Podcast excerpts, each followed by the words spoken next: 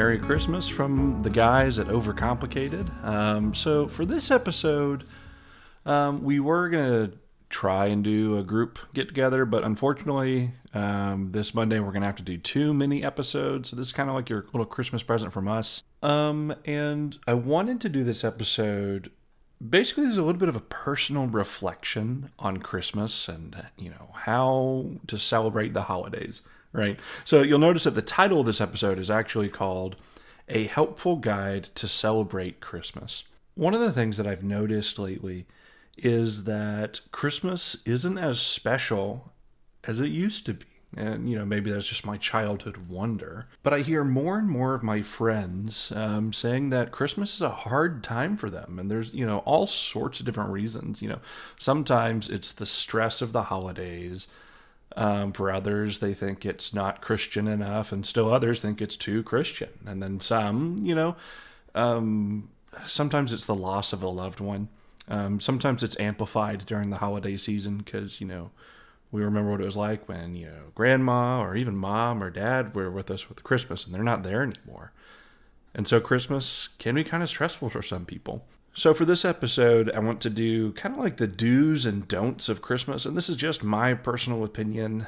Um, you know take what you will. Um, i hope this can be helpful for some of you so, number one is do get together with friends and family. Um, it may be hard for some people to get along with their family, but some people make family regardless of blood relation. But it's so important to get together with those that we love and just commune with one another. You know, we as human beings are very social creatures and this is the perfect time to do that. However, uh, the next one is a don't. Don't use all of your time stressing for the perfect Christmas. It's not possible. You can't force yourself into making this the best Christmas ever because you're just setting yourself up for disaster. You know, if you set the bar one year, you're just going to have to surpass the bar the next year and the next year, and it just goes on and on and on until you're spending way more money than you need to. It's more important to spend time more than money. Invest in people, not things. And finally, rest, don't stress. This next one might not be too popular. Um, I know it's not particularly popular with me, but hopefully I can explain it in such a way where it makes sense. And it's another do, and it's do make traditions. Now, personally, I'm not really one for traditions. I think sometimes they can be damaging. But if there's anything that I love about Christmas, it's the things that we always do. Like my family, Christmas Eve, we always go out and eat the Chinese buffet. It's such a little thing, but it's something to look forward to. You know, it's one of those like this is the thing that we do on Christmas Eve. It's something to look forward to. You know, and sometimes it won't happen. Um, but you know, for as long as I can remember, we've always been always been able to do that. Even this past Christmas Eve, where it's like minus three degrees outside, we were actually still they were still open. we were still able to do it. But there are also some more meaningful traditions that we do. Like my family always reads um, the Christmas story, and, and, and not necessarily, uh, you know, like the old Christmas story with Santa Claus and all that, but um, the actual birth of Christ in Scripture. Um, it's something that we always do, and we always look forward to it. It's a little thing; it doesn't take that much time, and we just read it, talk to each other, and reflect on it every year on the flip side to that, don't force tradition.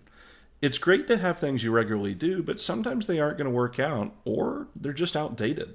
Uh, don't get me wrong, I wish drive in movie theaters were still a thing, but they just aren't as viable as they used to be. It's okay to let things go, especially if it means bringing in new things. Not to mention, from the mental health perspective, it is good to regularly get used to letting things go if we get too much in a rut, it's just going to hurt all the more when we finally lose something that we weren't prepared to lose. So, when possible, it's okay to let tradition fade out. And so these next two are going to sound a little contradictory, but just bear with me here. Um, so, the first thing is to take time for personal reflection. If you guys remember, I think it was our first or second episode we did it on solitude and how important it is to take time for yourself and reflect. And this is kind of just more of that. Nearly everyone I know gets some off time for Christmas. So use that to take a moment and appreciate all that you have with you.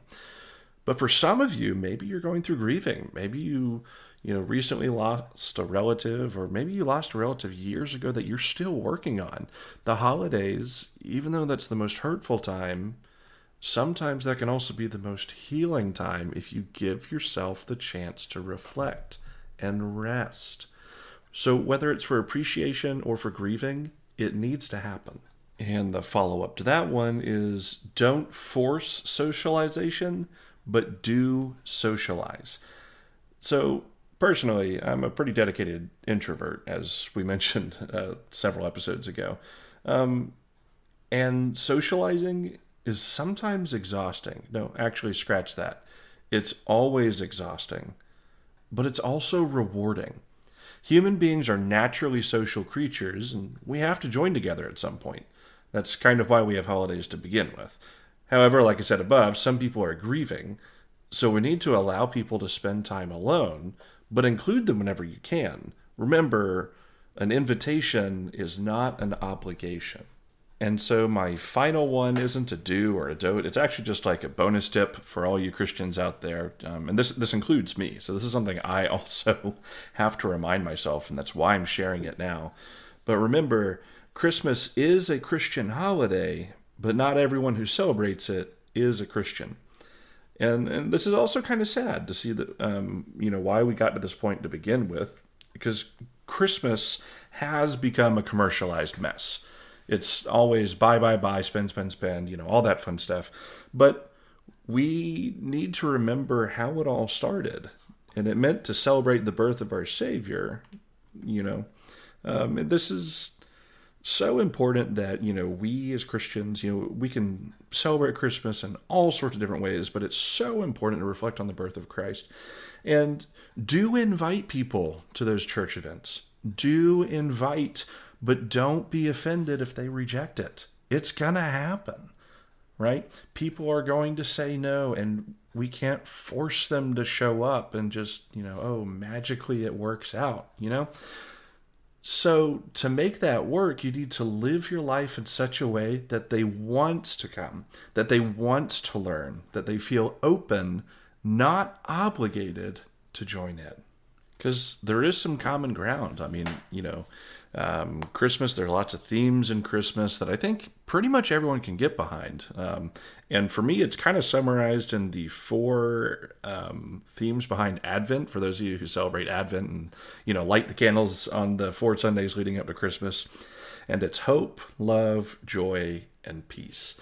And these are clearly, you know, not just exclusively Christian concepts. These are concepts that people can understand, and we can definitely share that with people who aren't Christian. Right? And so that maybe that can be some common ground that we can accept that, you know, to follow those four tenets during this Christmas season. And so yeah, so even if there's some disagreement, you can sometimes open the door, you know, to invite people and make them feel welcome to check out Christianity rather than be obligated into it. And so, for our listening audience, um, I want to end this episode on reading the passage of Scripture um, that I had mentioned earlier. Um, and this is Luke um, chapter 2, verses 1 through 20. This is the Christmas story, um, basically in a nutshell. Um, so, listen in. In those days, a decree went out from Caesar Augustus that all the world should be registered. This was the first registration when Quirinius was governor of Syria. And all went to be registered, each to his own town. And Joseph also went up from Galilee, from the town of Nazareth to Judea, to the city of David, which is called Bethlehem, because he was of the house and lineage of David, to be registered with Mary, his betrothed, who was with child. And while they were there, the time came for her to give birth. And she gave birth to her firstborn son, and wrapped him in swaddling cloths, and laid him in a manger, because there was no room for them in the inn.